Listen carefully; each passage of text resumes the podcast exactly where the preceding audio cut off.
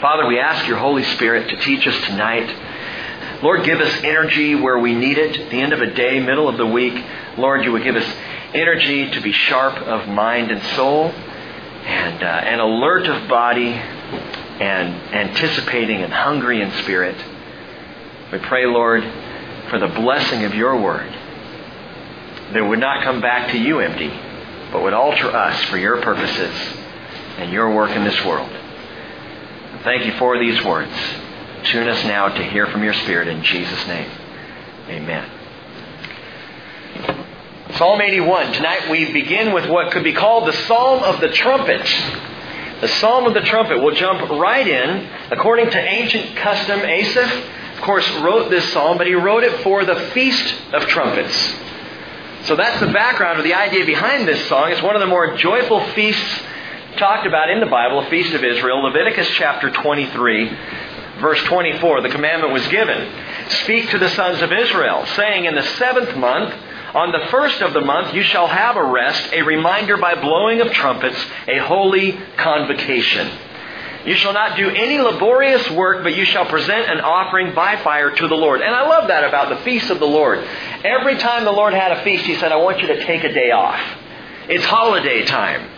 And the Lord is the originator of the holiday, the holy day. The day where you don't work, you don't stress, you don't fret, you don't worry about the business of life. You just come and spend the day with the Lord. And so in the seventh month, on the first of the month, they took a day off. The Feast of Trumpets. Now, the seventh month, you need to understand, and you Bible students know this, there were two ways of looking at the calendar in Israel. There was the civic calendar, which always we began with Tishri, which is our September October time frame, Tishri, and that would be the first month of the civic calendar. But there was the spiritual calendar, which was more important to God, and that always began in Nisan, which is the month of Passover. That the calendar year, spiritually, as far as the Lord was concerned, began in the spring with Nisan. And then ran all the way around. In the seventh month, then would bring you around to Tishri, our fall, and at the beginning of the Jewish New Year, because then, then they would start the new civic calendar. Okay, does that make sense? So there's two ways, the same calendar, but God says, no, the first month is going to be Nisan in the spring. Understanding that, you know the name of this ancient custom, this Feast of Trumpets. Familiar to most people, it's called Rosh Hashanah. Rosh Hashanah is the Feast of Trumpets. It's the Jewish New Year, announced by the trumpet blast every first of Tishri. And the ancient rabbis even taught that the first day of Tishri coincides with the first day of creation. Now, we don't know if that's absolutely accurate or true or not, but that's what they believe, the ancients. Believe that Tishri began the first day of creation. That's why they ran their civic new year beginning with Tishri. The day that God said, Let there be light. On that day there was light, and God saw that it was good. Well, that would then begin this. And so Rosh Hashanah, the Jewish New Year, blow a trumpet, have a feast give a sacrifice. And that's about it. There wasn't much to it. Kind of like Thanksgiving. That's why I love Thanksgiving. There's not much to it except eating and thanking. Just eat, thank God, and eat some more. And thank God some more, and eat some more, and just just showing thankfulness to the Father. I love that. We were in Costco the other day looking around, and of course they've got all the Christmas stuff out, and, and there's still the leftover Halloween stuff, and there's all the holiday stuff. And you realize there's just not much you can do with Thanksgiving.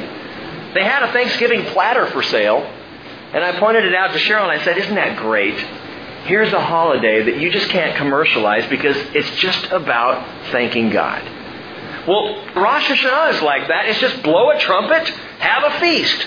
And of the seven major feasts of Israel, Rosh Hashanah is one of the least complicated. Just go and blow. You know, blow the trumpet and let it be heard. But as uncomplicated as it is, Rosh Hashanah remains a powerful feast day, even today in the lives of the people of Israel. Very significant. Numbers 29, verse 1. God repeated it. He said, In the seventh month, on the first day of the month, you shall also have a holy convocation. You shall do no laborious work. It will be to you a day for blowing trumpets. A day for blowing trumpets. Trumpets were blown a lot in Israel. In fact, the priests would blow the trumpets all the time. In fact, every month on the first day, two silver trumpets were blown.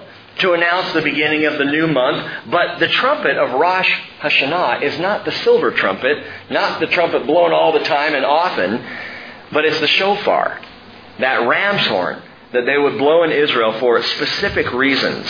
The shofar.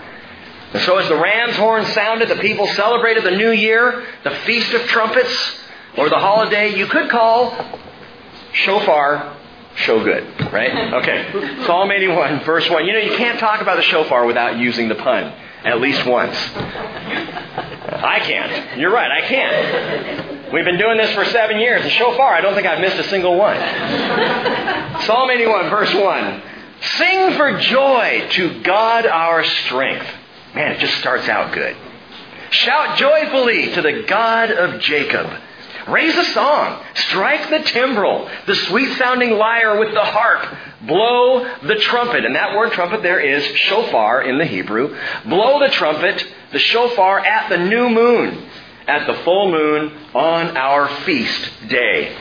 And in Psalm 81, Asaph illuminates not three seasons. Remember, uh, a week ago Sunday, we talked about three different seasons of Israel represented by three trees the vine and the fig and the olive.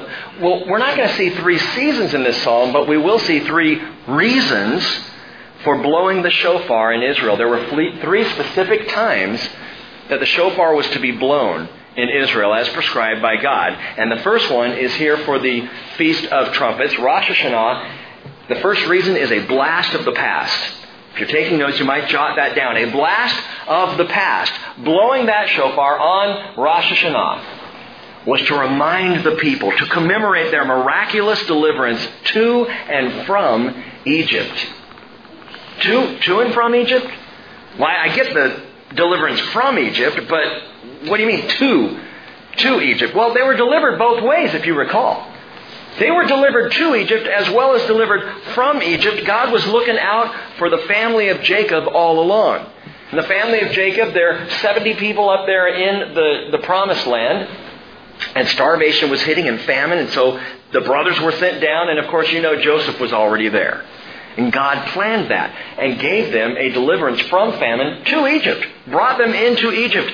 Joseph himself said in Genesis 45, verse 7, God sent me before you to preserve for you a remnant in the earth and to keep you alive by a great deliverance. By the way, first time the word remnant is used related to Israel is right there where Joseph says, God sent me to preserve a remnant, to be sure that Israel survived, to be sure the people of Jacob, my father and my brothers and our family, would be kept alive. He said, Now therefore, it was not you who sent me here, but God.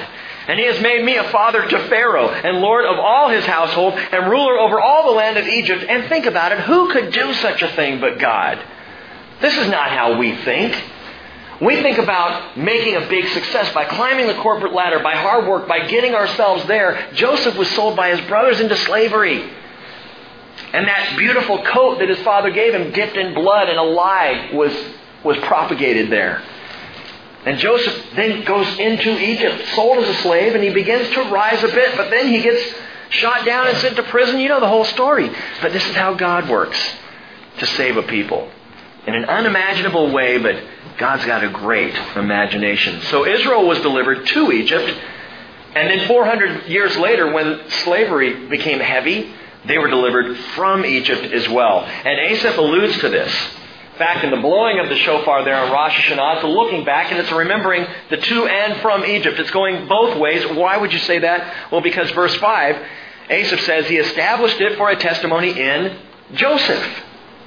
And so he draws us to the picture of Joseph, who was a picture of the Savior of Israel, as Israel was led to Egypt.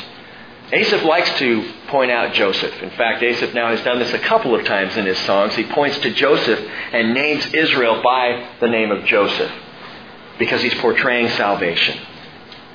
He established it for a testimony in Joseph when he went throughout the land of Egypt. But in Egypt, something began to happen. You know, the slavery became heavy, the people became burdened. They cried out to God. And something began to happen there at the end of 400 years that had never happened before. Verse 5 continues I heard a language that I did not know. I heard a language I did not know. It wasn't Egyptian, by the way. That wasn't the language he's talking about here. I heard a language I did not know. What he's saying, what Asaph is describing here is I heard a voice I have never heard before.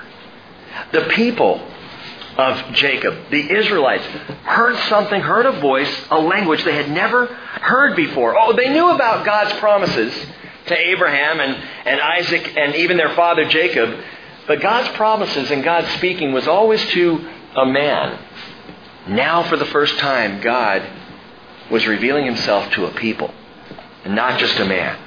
Exodus chapter 6, verse 2 God spoke further to Moses and said to him, I am the Lord, Yahweh.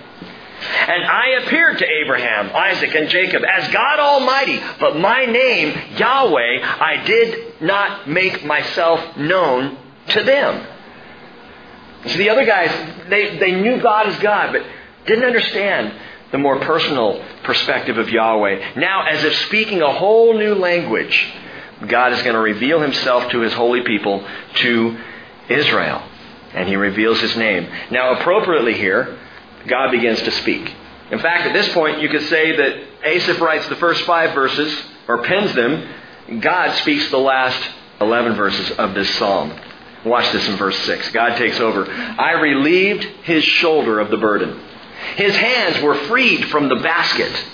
You called in trouble and I rescued you. I answered you in the hiding place of thunder. I proved you at the waters of Meribah. And there in three verses, eh, they're power packed with providential reminders of God's deliverance. Several things that he mentions here. Verse 6, he says, I delivered you, in essence. I delivered you from the basket. You were freed from the basket. That word basket there in the Hebrew could also be translated brick loads, and I like the word, it's dude. It really is. If you're transliterating D U W D, dude, that's the Hebrew word for basket.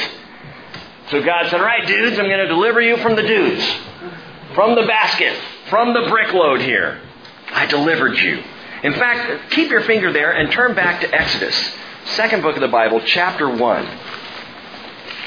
Exodus chapter 1.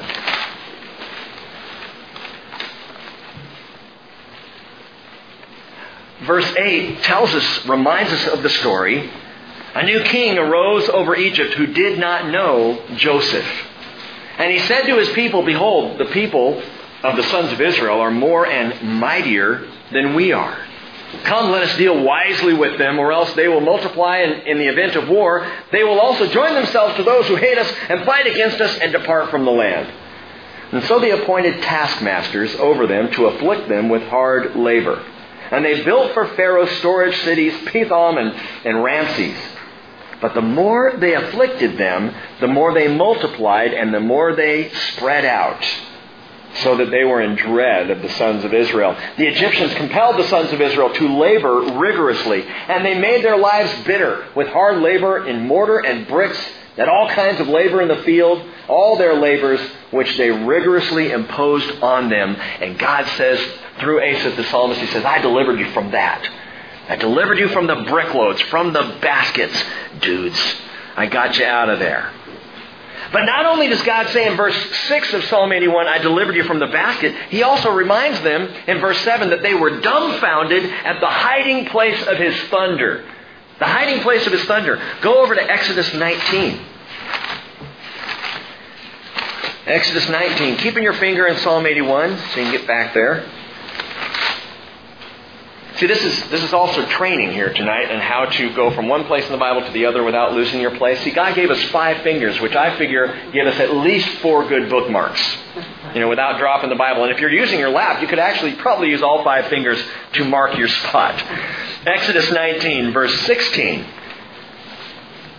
tells us it came about on the third day when it was morning that there was thunder and lightning flashes and a thick cloud upon the mountain and a very loud trumpet sound Note that. A trumpet. So that all the people who were in the camp trembled. And Moses brought the people out of the camp to meet God, and they stood at the foot of the mountain. And now Mount Sinai was all in smoke because the Lord descended upon it in fire. And its smoke ascended like the smoke of a furnace, and the whole mountain quaked violently. And when the sound of the trumpet grew louder and louder, Moses spoke with God, and God answered him with thunder. With thunder. That's what he's talking about there in the psalm. I answered you in the hiding place of thunder. Why a hiding place? Because it was out there in the wilderness.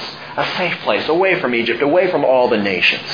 There at Mount Sinai, where God came down to make himself known to his people, to all of Israel. So he delivered them from the basket. They were dumbfounded at the hiding place of his thunder. Verse 7 in Psalm 81 also says, I proved you at the waters of Meribah. Exodus 17. Go back to Exodus 17. I proved you at the waters of Meribah. I want you to see something here. You may remember this story, but the way it's written about in the psalm is interesting to me. I proved you at the waters of Meribah. You might say, I demonstrated you at the waters of Meribah. Listen to the story. Then all the congregation of the sons of Israel journeyed by stages from the wilderness of Sin, according to the command of the Lord, and camped at Rephidim. And there was no water for the people to drink. Therefore the people quarreled with Moses and said, Give us water that we may drink. And Moses said to them, Why do you quarrel with me? Why do you test the Lord? But the people thirsted there for water. And they grumbled against Moses and said, Why now have you brought us up from Egypt to kill us and our children and our livestock with thirst? So Moses cried out to the Lord, saying, What shall I do with this people? A little more and they will stone me. Another way to say this in the Hebrew is oy vey. What's going on, Lord? And then the Lord said to Moses, Pass before the people then take with you some of the elders of Israel and take your, in your hand your staff which with you struck the Nile and go. Behold, I'll stand before you there on the rock at Horeb, and you shall strike the rock, and water will come out of it so that the people may drink. Moses did so in the sight of all the elders of Israel, and he named the place Massah and Meribah because of the quarrel of the sons of Israel because they tested the Lord, saying, Is the Lord among us or not? Massah. It means testing or temptation. Meribah means chiding. The people tested the Lord. They chided the Lord there. And God says, and note this again back in Psalm 81, I proved you at the waters of Meribah. What does that mean? It means very simply, God knew they were going to thirst. God knew in bringing them to the place they would call Meribah, chiding, that they would be upset. He knew they would quarrel. He knew they would grumble. He knew they would get upset with Moses and God, and they would whine and they would complain. He knew this. Why did he do it? He was proving their character to them. He was helping Israel recognize what was in their own hearts. Gang, that's what the journey to and from Egypt is all about. That's what the journey in Egypt and leaving Egypt is about a proving of the heart. Why did God do it the way He did it? Why lead them out of Israel in the first place to take them into Egypt? Why not just leave them in Israel and make the famine go away? God could have done that. Why not just make Israel the one place where everywhere else was in famine, Israel's the one place where fruit was growing? He could have done it that way. He didn't. He pulled them out and sent them away. 400 years. And he, then he brings them back on this honestly, this bizarre journey. Why, God? I'm proving Israel's heart to Israel. I'm opening up their hearts so that they can look inside and see a demonstration of their great need for God's grace. That without God there in the desert, they would have died. Of course, they would have died. It's ridiculous to think marching three million people out of Egypt and into the wilderness, you're going to survive that. Come on. But God was there, providing, protecting, pouring out His grace on the people and showing them what was in their own hearts. And that's why we go to Egypt. That's why God has brought us into this world and walks us through this world. It's why, as I've said before, you don't immediately go to heaven the minute you become a Christian. Because the job's not done. You can say, Lord, I believe in you, but we still need to know and see and recognize what is in our hearts. As a 10 year old boy, I gave my life to the Lord. I had no idea. I had no idea what was in my heart. I'm not saying that a 10 year old can't know what's in his or her heart, but I didn't. I was a good kid. I was doing it because I was a good kid. and because I wanted the other good kids at church to, to, to follow along and do the same thing, and, and because I wanted to take communion. I thought that looked cool, and in my church you couldn't until, you know, you were a Christian. So, wow, I, I better do this so I can do that. And I remember struggling with that, even 11, 12, 13, 14 year old kid, wondering, I'm not that bad a guy. What's the worst thing I've ever really done in my life? Why did Jesus have to die for that? I didn't know what was in my heart. It has taken 30 plus years for God to prove my heart to me, to demonstrate what is really in here. Gang, Egypt in the Bible, and we talked about this a lot when we studied Exodus, Egypt is always a picture of the world. You always go down to Egypt, and Egypt in Scripture draws up that picture for us of life in the world. And so back in the Psalm, he, he said back in verse 5 that it was established for a testimony in Joseph when he went throughout the land of Egypt. You see, Joseph is a testimony in the world of man's need for God. Our lives now are testimonies of our need, of man's need for God.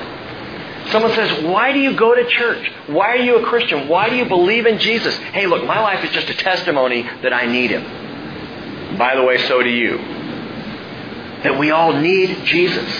And that's why we remain in this world to come to realize that ourselves, and even as we realize that, to proclaim it to others God's grace and our deep need for Him.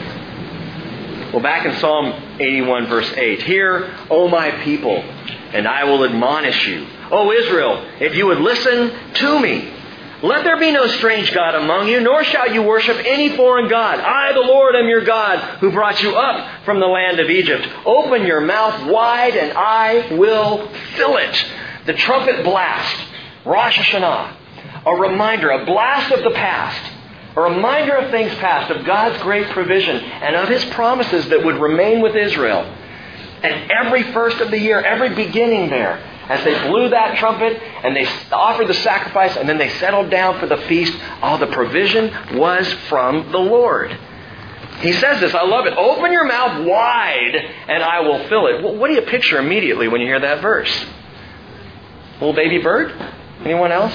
That's the first thought that came to mind. Open your mouth wide and you little peep, peep, peep, you know, and they're just, and they're blind, they can't see a thing, and their little feathers are all wet, and their wings are skimpy, and they can't do anything but sit there in the nest and just wait for mama. And peep, you know, just waiting. And then when mama comes, oh, then the mouths are just, uh, and that's what God is saying to his people. He's saying, hey, open up. Open your mouth wide, and I will fill it. And I don't think we buy that. I think we really struggle to believe that. Open your mouth wide. He says, I, I will fill it. We were driving to Whitworth this weekend, going along Highway 2, and it was a beautiful day. And, and it was interesting because Cheryl and I were talking about how, you know, the fact that Hannah's at Whitworth at all is to us miraculous. Because I never thought we would ever have a kid. Well, it's not that she couldn't go to college. I didn't think we'd ever be able to afford to send a kid to college. I still don't know how it's working. I mean, truly, I have absolutely no idea how this is going to get paid for, how it's going to work. But so far, so far, the provision's there. So we're driving along, we're talking about that, and just talking about God's blessings, and and and we're talking about Matthew six thirty three, and how true it is.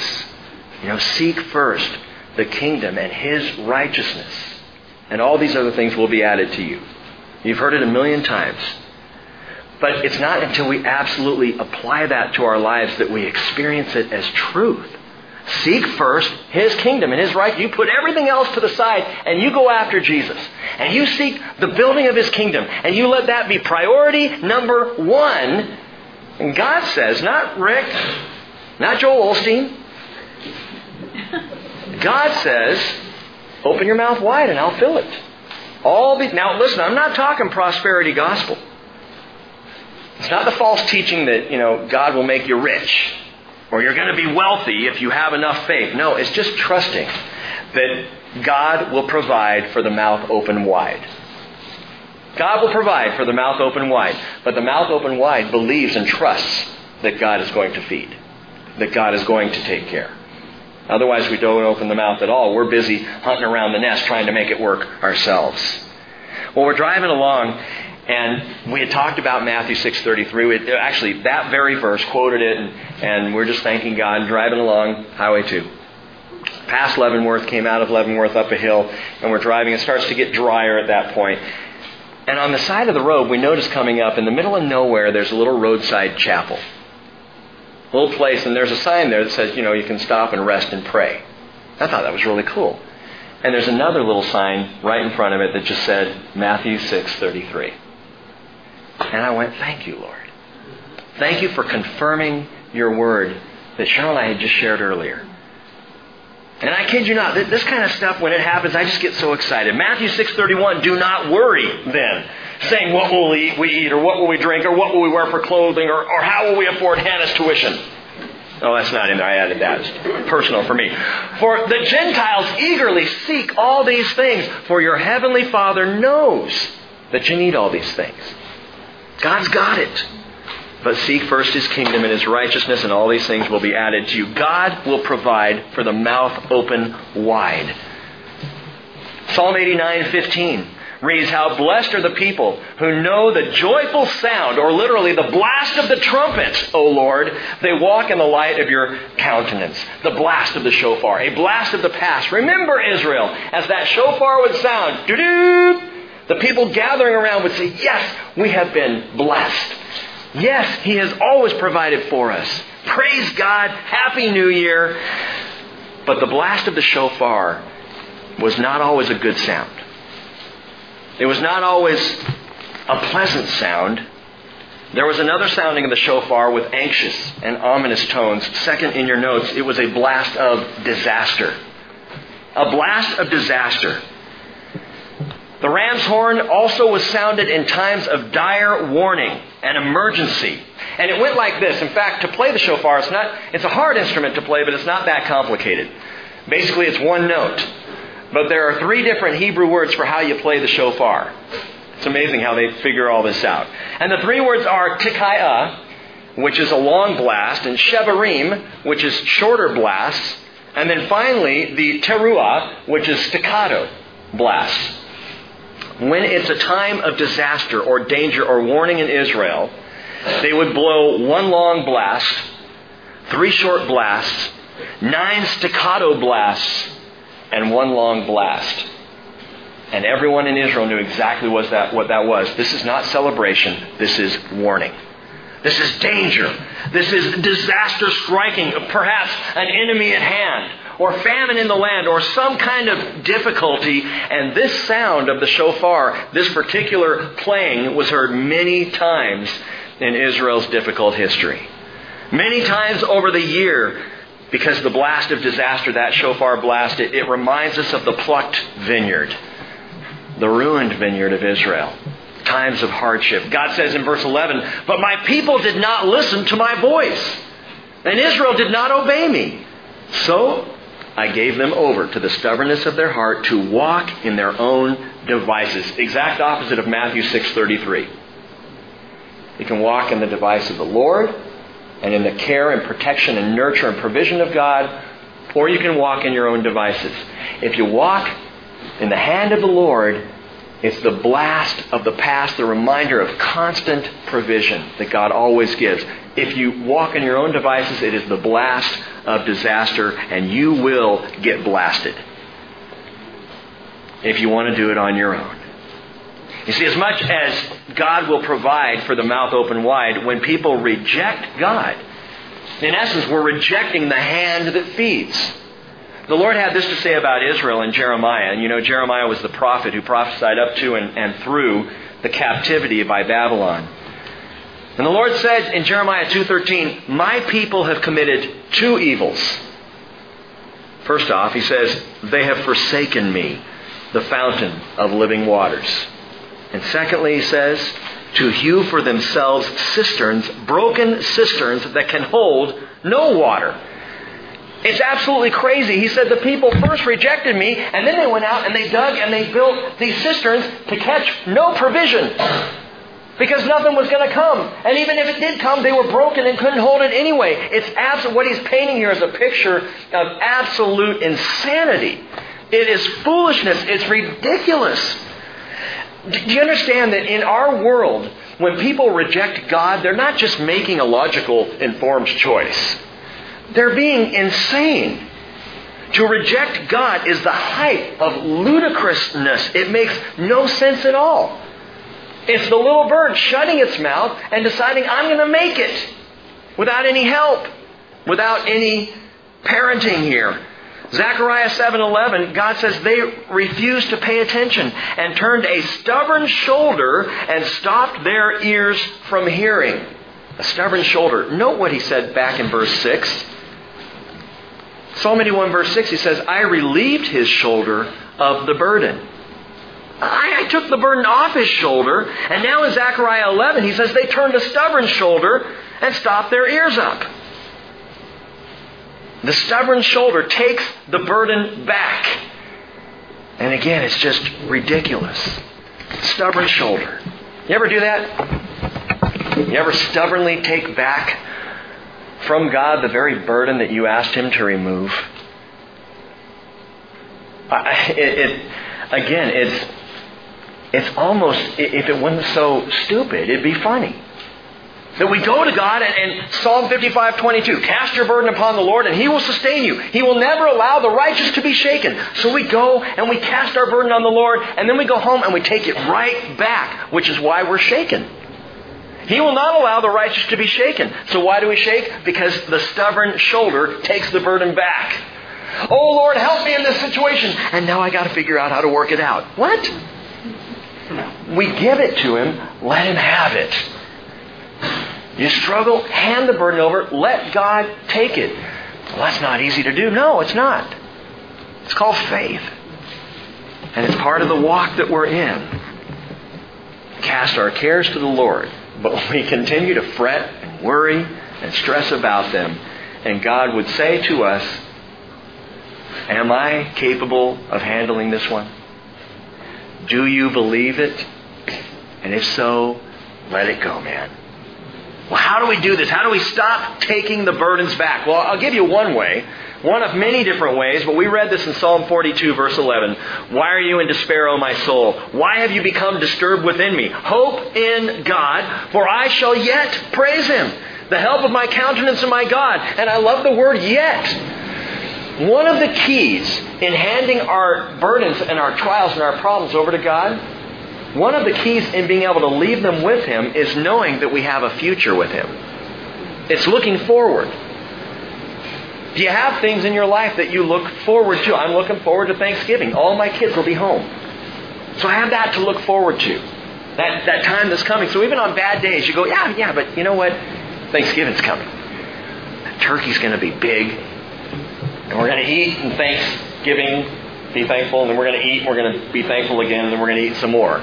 And I can't wait. I just love the holiday. But bigger than that, I've got something to look forward to in the Lord. I will yet praise Him. Not, not just here in the barn, not Sunday morning. It's not like Friday's going bad and I say, yeah, but I'm going to worship on Sunday. No, I will yet praise Him. I will be in His presence. I will be at His throne.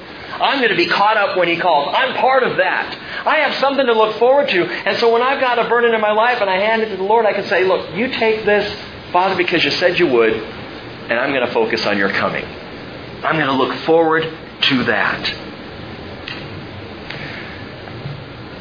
We have a hope and a future. Jeremiah 29 11. There's a coming release. And there's another blast of the trumpet. A third time, literally, that the shofar was to be blown. And we know how the shofar sounds on Rosh Hashanah. Maybe you don't or haven't heard that, but there's a prescribed pattern on Rosh Hashanah. It's longer than the warning blast, and it ends with this long, drawn-out blast, and it's, it's, a, it's a bigger deal, longer than the, uh, the warning blast. And we know how that sounds. And as I shared, we know what the blast of disaster sounds like. We, we have that blast down. You can actually Google that and, and, and hear it on the internet if you'd like to. What we don't know, we don't know how the third shofar blast sounded. Why not? Because it was never used. Because the third blast never once sounded in the entire history of Israel. Remarkably, 4,000 years of, of Israelite history, and though God commanded it and heralded it as a wonderful thing, the third shofar blast has never been heard. Leviticus 25, verse 8. God said, You are to count off seven Sabbaths of years for yourself. Seven times seven years. How long is that, mathematics students? 49 years. So that you have the time of the seven Sabbaths of years, namely 49 years. You shall then sound a ram's horn, the shofar, sounded abroad on the tenth day of the seventh month, on the day of atonement, you shall sound a horn all through your land. And it was a specific shofar blast, and no one ever heard it. And God went on, He said, You shall thus consecrate the fiftieth year and proclaim a release through the land to all its inhabitants. It shall be a jubilee to you. And each of you shall return to his own property, and each of you shall return to his own family every 50th year in Israel, God said, Here's what I prescribe for you as a people. It's not just a blast of the trumpet to take a day off like Rosh Hashanah. It's a blast of a trumpet to take, listen, a year off. 49 years of work, and the people of Israel were given an entire year just to hang out, just to go on vacation. But better than yet, better than that, a year long Sabbath celebration, every debt would be canceled. Every Visa card and MasterCard cut up, gone, bye bye. You don't have to pay it. Every single one. I mean, it's amazing. Every slave. Everyone who had to sell themselves into slavery because their family needed the help or whatever, set free. Every person received back lost inheritance and land. Everything was reset. Once every 50 years, and everybody got the year, not a day, not a week, not a month, the year off. I mean, what, a, what an amazing thing. And it was never once followed. In all of Israel's history, Jubilee was always ignored. It's astounding. Israel blew it because they didn't blow it. You know? They messed up. Instead of blowing the shofar for that year, who wouldn't want to celebrate Jubilee? Well, as we near our midterm elections, let me remind you that those in power do not want to lose it. They never do. People who have power, who hold sway over the people, who have the money to spend, never want to give it up, and they will fight tooth and nail to keep it. I was listening just to a radio program today, and they were saying, man, once you get in there, once you get into Congress and you have a drink of that power, you don't want to give it up. Why do you think we don't have term limits for, for uh, the House of Representatives or the Senate? Because no senator, no representative wants term limits. Once you get in that group, you want to stay there, man. You're in Washington. You're a big wig and you have power. And so God said, once every 50 years, I want to equalize the whole thing. I want you to go back to what you had. No debts, no lost inheritance, no slavery. Everyone is free. Jubilee. It was the ultimate stimulus package. Jubilee was God's economic relief for the people. And had they followed it, it would have been marvelous. But the Jubilee shofar never sounded. Oh, the blast of disaster, they heard that. The blast of the past, they heard that. But Jubilee, no. God closes out the psalm with a future anticipation of the shofar, the trumpet of Jubilee, and what I would call a blast at last. A blast at last. Watch this. He says in verse 13, Oh, that my people would listen to me, that Israel would walk in my ways. I would quickly subdue their enemies and turn my hand against their adversaries. Those who hate the Lord would pretend obedience to him and their time of punishment would be forever. But I would feed you with the finest of wheat, and with honey from the rock I would satisfy you. The Lord says, Man, manna was one thing, but I would feed you with the best wheat. Water, yeah, water's good, but I would satisfy you with honey from the rock. You need to get this. Now, this is a little technical, but stick with me. Check this out. The Lord is not saying in these last few verses, if only my people had listened to me. He's not saying, oh, you know, oh, that my people would have listened to me, or that Israel would have walked in my ways, or I, I would have quickly subdued their enemies. He's not talking past tense here. In fact, this whole section is not past tense at all. The word would that you see there, and it's in verse 13 a couple of times, and 14 once, and 15 once, and 16 a couple of times, that word would isn't even in the text. The reason why the translators put it in there, added it to the text, is it's implied in the verb tense of the words listen and walk in verse 13, subdue in verse 14, be in verse 15, feed and satisfy in verse 16. What are you saying? Just this. Each of these Hebrew words are spoken in the active imperfect, meaning an incompleted action. Or better, that it's an action anticipated by the speaker. It's something the speaker is saying, I will do. This is something I am going to do. It's a blast at last. For though the trumpet of Jubilee never sounded, it's going to sound. The trumpet will sound. And these are all things God will do. Look at it that way. Uh, oh, that my people will listen to me. That Israel will walk in my ways. I will quickly subdue their enemies. That's what he's implying. That's what he's saying. It's going to happen. Verse 16, I will feed you with the finest of wheat and with honey from the rock. I will satisfy you, is what he's implying here. It's what he's saying. All of these things God is going to do, future tense.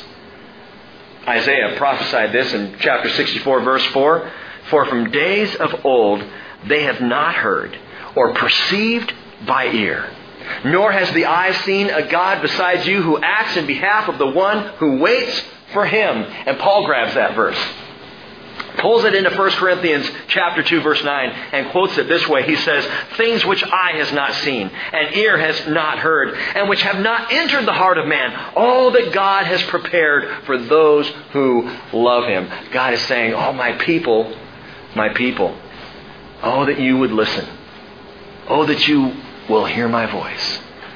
Because I'm going to do all this and far more than you can imagine. When? When will this be? When will that third trumpet, that blast be heard? In a moment. 1 Corinthians 15:52 in the twinkling of an eye at the last trumpet for the trumpet will sound and the dead will be raised imperishable and we will be changed all debts canceled when that trumpet blast is blown every sin debt of death all slaves released from these dying bodies to imperishable, glorified bodies in that moment. At the sound of the trumpet, Jubilee. But isn't that just for the church? Isn't that a, a church thing? Hey, listen, the church is here because Israel was here first, right?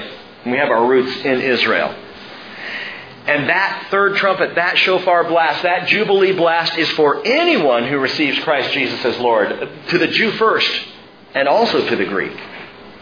And so in this season, we are the church, which is not Gentile, which is not Jew, which is not something other. It is the people of God.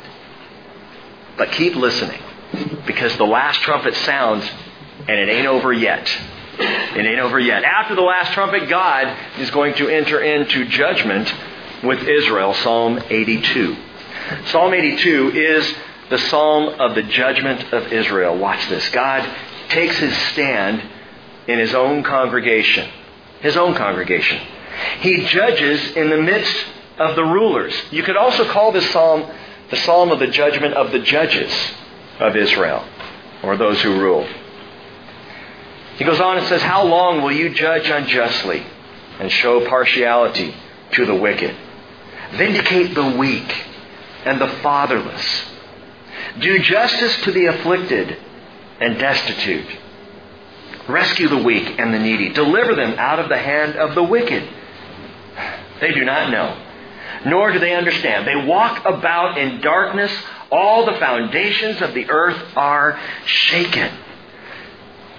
In the fall, there are specific feasts of Israel. The feasts run all year long. Are seven of them all told. But in the fall, there are three specific ones that we have talked about before that are all not just commemorative, but are anticipatory. In other words, they're all looking forward. Rosh Hashanah is the first, the trumpet sound. And it anticipates the rapture of the church. The blowing of the shofar in that holiday anticipates the last trumpet, the calling up of the church. Note this, though, the next thing that happens in Israel's time, 10 days go by. Rosh Hashanah, and then 10 days up until Yom Kippur. Those 10 days are called Yomim Noraim. They're called the awesome days. And in the awesome days, that period between the blowing of the trumpet and Yom Kippur, where the people, the Day of Atonement, it marks a solemn time of repentance and confession. And there's a picture that emerges there, gang. The last trumpet sounds and the church goes up. And Israel enters into the awesome days days of confession, days of tribulation, days of repentance, ending with a Yom Kippur of sorts, an atonement, a day of atonement, a recognition of Jesus Christ finally as their Lord. And it's painted in these holidays in a remarkable way. And after that last trumpet, what happens? Israel begins to wake up, which is why the tribulation happens. It's part of the reason of the tribulation. That God enters into judgment with his people to shake them awake. Like me with my kids in the morning. Anna Marie said this morning, Dad, there are just times where it doesn't matter what you do, I can't wake up. you can and you will. and God shakes Israel awake in the tribulation. The tragedy is that Israel didn't have to walk in darkness at all. Isaiah chapter 9 verse 2 tells us the people who walk in darkness will see a great light. Those who live in a dark land, the light will shine on them. And the light was Jesus Christ. Isaiah 9 verse 1 talks about where this will happen. In Galilee of the Gentiles, a light will shine. And though the people are in a dark place, in Galilee, suddenly the light will dawn. Will be there for the people who walk in darkness. The people, as the psalmist says, as Asaph says, they do not know, nor do they understand. They walk about in darkness. And so the people were in the dark, but the light came to Galilee of the Gentiles. And they didn't see it. And for the most part, missed it. John 1, 1 5 tells us the light shines in the darkness, and the darkness did not comprehend it. And so after the trumpet sounds, the last trumpet, the church is caught up, raptured, taken home, and God enters into judgment with Israel. He begins to judge. As Asaph wrote, and the very foundations of the earth will be shaken to the core. All the foundations of the earth, he writes in verse 5, are shaken. And if you study through Revelation chapter 6 through 19, no less than five massive worldwide earthquakes are described. Not like earthquakes today that are regional worldwide earthquakes. And the last one is the big one. Here, I grew up in Southern California. They always talked about, could this be the big one? Hey, you want to hear what the big one is? Revelation 16, 18. There were flashes of lightning and sounds and peals of thunder, and on earth there was a great earthquake such as there had not been since man came to be upon the earth. So great an earthquake was it, and so mighty. Shaking of the earth. God is shaking his people awake. Wake up, Israel.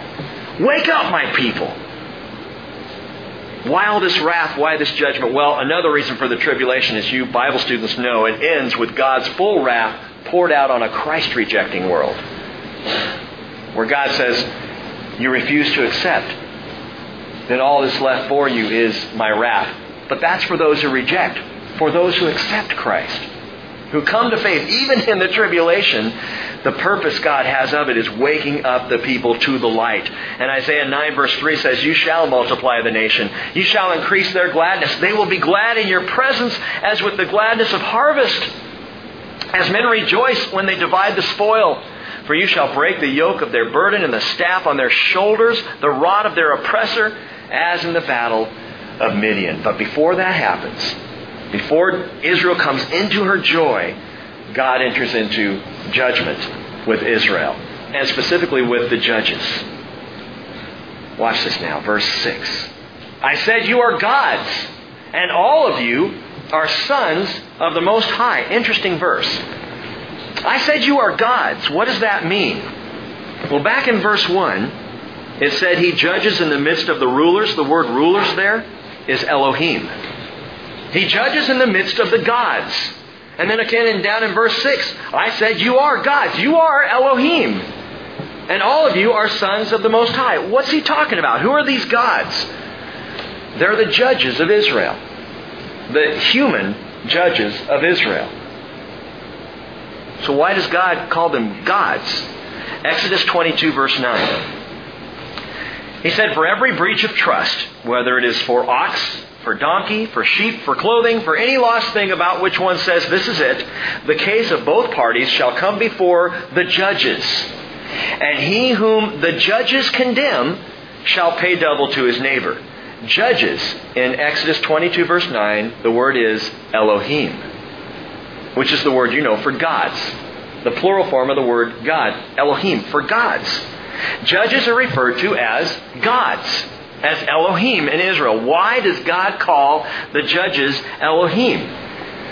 Because judges have power over people, even to decide life or death, to, to make judgment.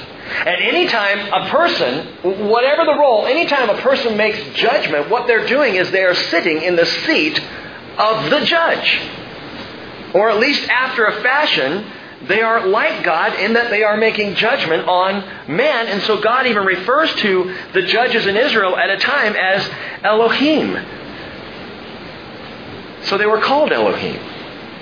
Because they were judging like God, but also, and don't miss this, also because God was the standard by which they should judge. And it's something our country is losing, gang. From the moment that we took So Help Me God out of the legal oath. I swear to tell the truth, the whole truth, and nothing but the truth. So help me God. When that was removed from the oath, we took a step further away from true, just, righteous judgment. The judgment of man, what is that worth? I mean, truly. People say we need strict constitutional judges. Uh, that sounds fine. But is our Constitution itself even perfect? I'll tell you what we need in this country and in the world is people who will strictly judge by the standard of God Himself, by the standard of Elohim. And God, in, in, speaking, judging the judges, judging, He judges in the midst of the Elohim. And if the judges are listening to God, well, then judgment is going to be sound and accurate. If His word is the standard by which we judge, then we're making right judgment. But if we're judging by some other word or by something of man, our judgment will not be right. By the way, speaking of the righteous judge, you know Jesus quoted this verse. He quoted Psalm 82, verse 6. Keep your finger there and go over to John chapter 10. John chapter 10. And this may illuminate something for you. One of those strange moments where an interesting altercation was going on between Jesus and a group of Jews who were about ready to make a bad judgment call. They were picking up stones to stone him. Watch the story. John chapter 10, verse 30.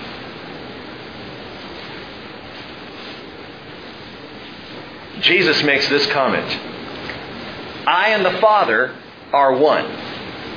God? Me? Me? God? Same guy. And it freaked them out. The Jews picked up stones again to stone him. And Jesus answered them, I showed you many good works from the Father. For which one of them are you stoning me? And the Jews answered him, For a good work we do not stone you, but for blasphemy. And because you, being a man, make yourself out to be God. Notice that Jesus' enemies knew what he was saying. Even his enemies knew he was claiming to be God. Jesus answered them and he said, Has it not been written in your law, I said you are gods? Psalm 82, verse 6. Your own law says, I said you were gods, Jesus says. Verse 35. If he called them gods to whom the word of God came, and the scripture cannot be broken, do you say of him who the Father sanctified and sent into the world, you're blaspheming? Because I said, I am the Son of God? Jesus goes on. If I do not do the works of my Father, do not believe in me. But if I do them, though you do not believe me, believe the works, so that you may know and understand that the Father is in me and I in the Father. This is interesting. He, he draws from Psalm 82. Why? The psalm of the judgment of the judges. The psalm of the judgment of Israel. He tells the Jews here, you know what you're doing? You are sitting in wrongful judgment of me. And what's he doing? He's saying, some of you guys need to go back and read Psalm 82, and then we'll have this conversation. Go back and look at what your law says and think about this. What was God meaning by this? He was talking to the judges about right judgment. Now you might say, well, wait, didn't Jesus claim to be God? Yes, he did. But their indictment against him was incorrect. They rejected Jesus' claim to be God while ignoring the evidence. And that's what Jesus is saying. Hey, the evidence is here. Look at the works. Look at what I'm doing. The lame are walking. The blind can see. The deaf are hearing. And these things the prophet said Messiah would do. Look at the work. Look at what I'm doing. But you're not looking at the evidence. You're just hearing the words coming out of my mouth, and they offend you, so you're upset, and you are misjudging me, Jesus says. It's not that he wasn't God. Yes, he was claiming to be God, but the proof was there. And all they had to do was look at it. So Jesus refers them back to Psalm 82 because, again, whenever anybody judges anything, we in essence put ourselves in the place of the Most High Judge. And so Paul said the following 1 Corinthians chapter 4 verse 3. To me it is a very small thing that I may be judged by you or by any human court. In fact, I do not even judge myself. I am conscious of nothing against myself, yet I am not by this acquitted. The one who judges me is the Lord, he says. Therefore, do not go on passing judgment before the time, but wait until the Lord comes, who will both bring to light the things hidden in the darkness and disclose the motives of men's hearts. And then each man's praise will come to him from God. Paul joins Asaph and Jesus with this warning. If we judge, man, we better judge accurately as children of God. Because we are like God when we enter into judgment. When we make judgment calls, we are putting ourselves in the place of God. If you have to judge anything, the best way to start is say, Lord, give me your discernment. Lord, let my judgment be righteous by your word and by your spirit. By the way, Mormons will also use this verse, John 10 and, and Psalm 82, verse 6. You are gods. The Mormon church teaches that all good Mormons will become gods one day. If you're not a Mormon, you'll still go to heaven, but you're not going to be a God. Sorry. But if you're a good Mormon, you will ultimately rise up and become a God. You get to, you get to be a God over your own little planet. That's, that's where the teaching goes. In fact, Brigham Young taught that Adam was the God of planet Earth. And that truly all worship of us on the planet Earth should be to Adam. Because Adam's actually the God over this planet. We should therefore be worshiping Adam. And I would say to Brigham Young, I worship the second Adam. His name is Jesus Christ. And he is the only true God and eternal life. But the problem is that when, Mo- when Mormons say, see, he says you are gods and all of you are sons of the Most High, then we must be gods. Well, that's out of context. Because look at the next verse. Nevertheless, you will die like men. I said you are gods. I said you're Elohim because you're in the place of judgment. But though you judge like God, nevertheless, you'll die like men and fall like any one of the princes. The princes. Remember what Israel means? It means prince of God. You'll die like one of the princes. God proclaims that judge of Israel or not, all judges, all human people are frail, fallible, feeble, and fatal. You're all going to die. You are not gods like I am God. You are Elohim in the way that you judge like I am the great judge. And it's a great reminder that even our Supreme Court in our country is made up of fallible, mortal man. Verse 8 Arise, O God, and judge the earth for it is you who possesses the nations. Asaph concludes with a call to the Lord to judge all the earth, and not just Israel or Israel's judges, and a pattern continues to emerge here. Now watch this. The trumpet. The trumpet. Shofar. The blast of Rosh Hashanah, and the church goes home. And the very next thing to happen is the ten awesome days God enters into judgment with Israel. Ultimately comes the Day of Atonement, Yom Kippur. And so there's a picture there. But after the church goes home at that blast of the last trumpet, And after God enters into judgment with Israel, the last half of the, of the tribulation, there's a new judgment, and it is a judgment of the nations. Psalm 83. Psalm 83 is a judgment of the nations. We come now to the last of the 12 Psalms of Asaph. And historically, King Jehoshaphat, 2nd Chronicles chapter 20. Suddenly there is a threat. The Ammonites, the Moabites, a multitude of other nations that are going to come against Israel. And when Jehoshaphat realizes this, he, he, he falls before the Lord. He prays. He calls on the entire nation of Israel to pray to God. What do we do? How do we, how do we deal with this threat coming against us? And then the prophet Yahaziel is raised up and he comes to Jehoshaphat and says, God's not going to let you fall. He will protect you if you'll trust him in this.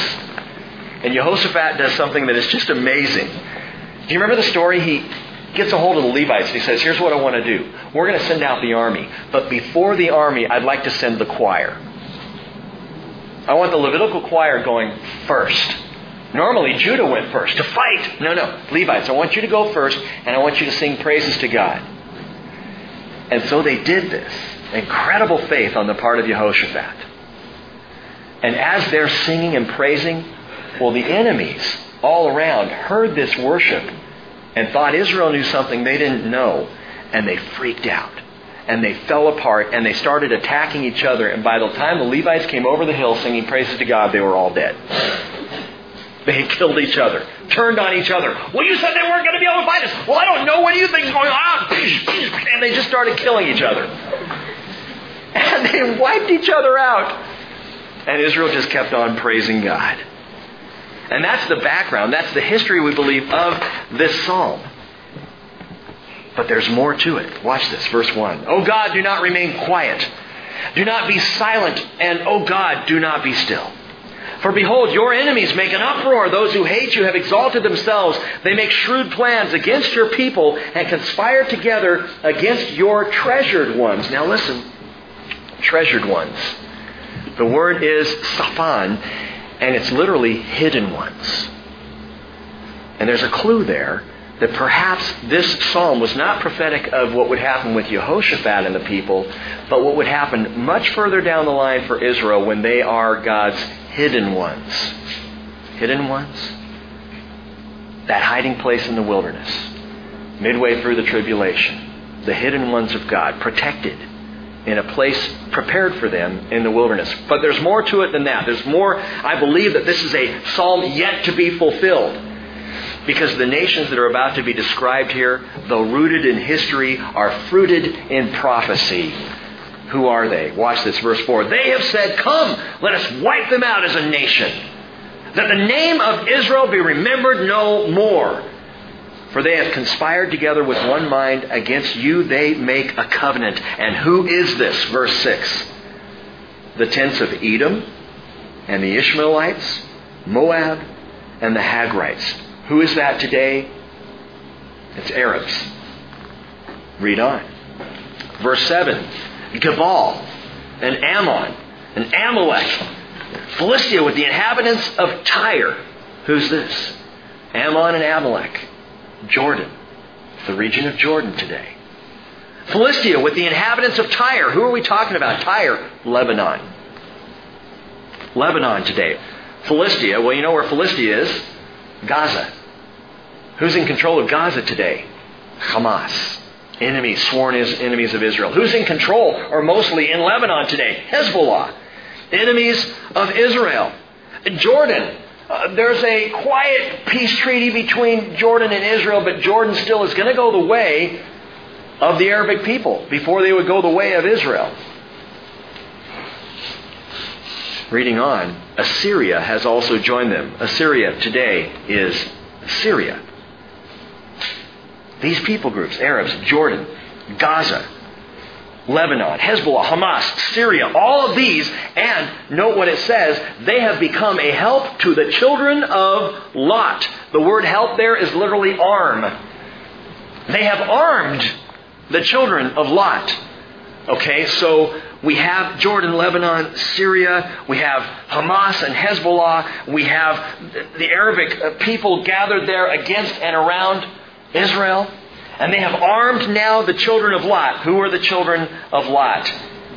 Genesis 19, verses 37 and 38 tell us the children of Lot were two boys, Moab and Ammon, the Moabites and the Ammonites. And I would suggest to you that the most likely contemporary candidates for the offspring of Moab and Ammon today are those who call themselves Palestinians. Jordan, Lebanon, Syria, helping, arming the children of Lot, arming the Palestinians. There is a currency to this psalm that is stunning. Let's not judge wrongly. And please understand, and this is difficult because I know we're, we're casting a broad picture here. But when we say the Arabic people, it's not all Arabs. Just because you happen to be an Arab doesn't mean that you're set against Israel. Just because you happen to be a Palestinian doesn't mean you can't be a believer in Jesus Christ and be a saved brother or sister of mine in Jesus. Just because you happen to live in Lebanon or, or, or be, uh, you know, a, a Jordanian or a Syrian doesn't mean that you're an enemy of God. You're an enemy of God because you've chosen to be. You're an enemy of God because you've set yourself against the people of God. And that's who we're talking about here is the stated enemies of God and of Israel who will be judged, who will help the Palestinians in a force against Israel. Verse 9. He says, Deal with them as with Midian, as with Sisera and Yabin at the torrent of Kishon, who were destroyed at Endor, and who became as dung for the ground. Love the description in Scripture. Make their nobles like Oreb and Zeb, and all their princes like Zebah and Zalmunna. And those stories I'm not going to tell tonight, but they're in Judges chapter 7 and 8. You can go and read. Verses 9 through 11 are all from those couple of chapters. Those who said, let us possess for ourselves the pastures of God. Note that. The war cry of the enemy is absolutely loud and clear. It is those nations who are dead set against God who would take the land of Israel for themselves. And when Ahmadinejad says we want to drive Israel into the sea, when he says, the leader of Iran, that we want the land that the Jewish people are on right now, he's part of this. And he is among those who set themselves against God because they would take the land. And I, boy, I would, I would caution against anybody touching the land of Israel, dividing the land of Israel, portioning it out for their own uses. These are the enemies of God. Let us possess for ourselves the pastures of God. Verse 13, Oh, my God, make them like the whirling dust like chaff before the wind, like fire that burns the forest, and like a flame that sets the mountains on fire. So pursue them with your tempest, terrify them with your storm. Fill their faces with dishonor, that they may seek your name, O Lord. Fantastic. Note that. Do all this. Wipe them out, Lord. Why? That they may seek your face.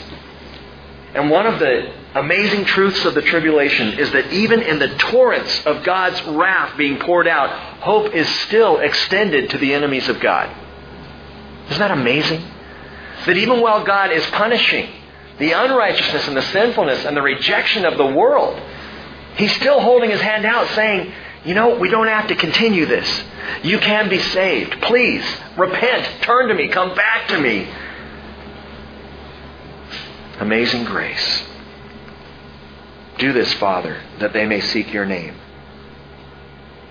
But you know, a point will come where they don't, where they won't, and where rebellion will be dead set, the die cast. Verse 17 Let them be ashamed and dismayed forever, and let them be humiliated and perish, that they may know that you alone, whose name is the Lord, are the Most High over all the earth some of the enemies will come to know Jesus Christ. Some of those dead set against God will come into the fold of God and will be saved. And they will declare the lordship of Jesus Christ. But whether the enemies of God come to know him or not, all will proclaim that Jesus Christ is Lord. Philippians 2:10. At the name of Jesus every knee will bow of those who are in heaven and on earth and under the earth and that every tongue will confess that Jesus Christ is Lord to the glory of God the Father. Three psalms of Asaph tonight. The psalm of the trumpet, the psalm of the judgment of Israel, the psalm of the judgment of Israel's enemies. And what comes next? Psalm 84. And we will talk about that Sunday morning. Let's pray. Father, oh Lord, you are amazing. Your word is astounding, and we are so blessed by it. And we ask, Lord, that you will bless these words, your word tonight. Father, we, we hear you doing this over and over, and I have been truly amazed in the Psalms. You continue to replay this for us, this end time scenario, this picture of what is to come.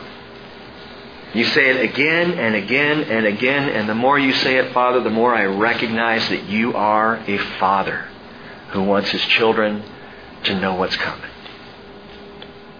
May we be aware of that, and may we look forward, Father, to Psalm 84, not just sharing it on Sunday, but to what it declares. How lovely are your dwelling places, O Lord of hosts. And we praise you tonight in Jesus' name. Amen.